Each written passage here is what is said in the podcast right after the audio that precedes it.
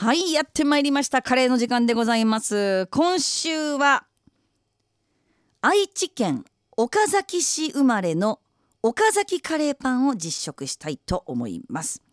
株式会社サンクレールさんが、えー、2019年に岡崎カレーパンを開発されたんですけど、えー、その現在の社長がですね子供の頃からカレーが好きだったそうで10年前、石窯パン工房グランクレールを岡崎市にオープンした時に牛肉たっぷりカレーパンを誕生させたそうなんですね。でその後次のカレーパンなるものを模索していたところ岡崎市の名物になるような人々に馴染みのある食材を作ってあの使って作ろうと開発に挑んだそうなんです。でそのちょうどその頃に全国ふるさと甲子園っていうふるさとをアピールして来場者審査員の投票で行きたくなったふるさとナンバーワンを決めるっていうイベントがあったそうなんですね。でグランプリを狙えるグルメを探していたんですけどその時の出場条件っていうのがあって地元食材である、まあ、愛知県だったら八丁味噌と岡崎地鶏の岡崎黄飯を使うっていうのが条件だったそうなんですよ。でその条件を飲んで何度も試作を繰り返して半年かかってできたのが岡崎カレーパン。ほんのり甘い八丁味噌と岡崎黄飯のコク深いうまみを堪能できるパンなんだそうです。ということで実際に用意してみました。事前にあの番組前にはツイッターであの入党の儀を行っているんですけれども。なのでもしツイッターでご覧いただけるという方は SIRA シラ。水曜日の水漢字一文字白水のハッシュタグつけて、えー、私のツイートをチェックしていただければああこんなパンなんだっていうのが確認できるかと思います。それでは岡崎カレーパンいただきます。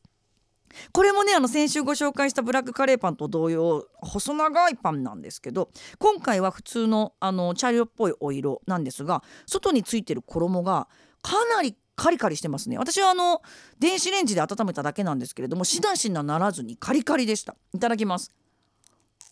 うん。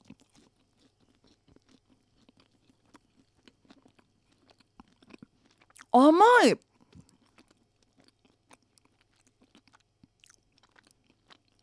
フルーティーですね。かなり。で中がめちゃくちゃもちもちしてます。ミスドのポン・デリングぐらいもちもちしてます。分かりやすいと思うんですけど。外がそのパン粉みたいな衣みたいなのがついててカリカリした上に中がめっちゃもっちりしててでしかも入っているカレーが全く辛さがないです。まろやか。でもなんだろうやっぱ八丁味噌使ってるからなのかコクがありますね。うん。うん。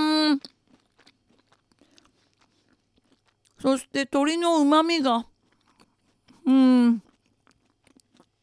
なんかほんのり感じる揚げカレーパン感？揚げてる感っていうのとその香ばしい感じとその油感っていうのがそのギトギトしてるとかではなくあるじゃん。あの油もん食べたい時ってあるでしょ、あの油もんを食べたい時のあの油のその成分が欲しいっていうあの成分を味わえます。なんか言い方って思うけど。これはね子供さんでも食べられる。うん。大人でもカレーの辛さが苦手っていう方でも美味しくいただけると思います。もちろんこちらの岡崎カレーパンもあのお取り寄せができるメニューになってます。はい。あの冷凍の状態で届くのでで冷凍の状態だと保存が1ヶ月ほど効くそうなんですよ。うん。かなり長く楽しんでいただけると思うので是非これ頼んであのお家で焼きたてカレーパンを楽しんでほしいなと思います。もう焼いた状態で送られあの冷凍になって送られてくるのでお家で電子レンジで3 4 0秒もしくはトースターで34分温めてもらえるともらえると美味しく食べれますので。はい。ぜひ岡崎カレーパン食べてみてください。これも美味しかったわ。もちもちだったわ。ぜひチェックしてみてください。今週は岡崎カレーパンをご紹介しました。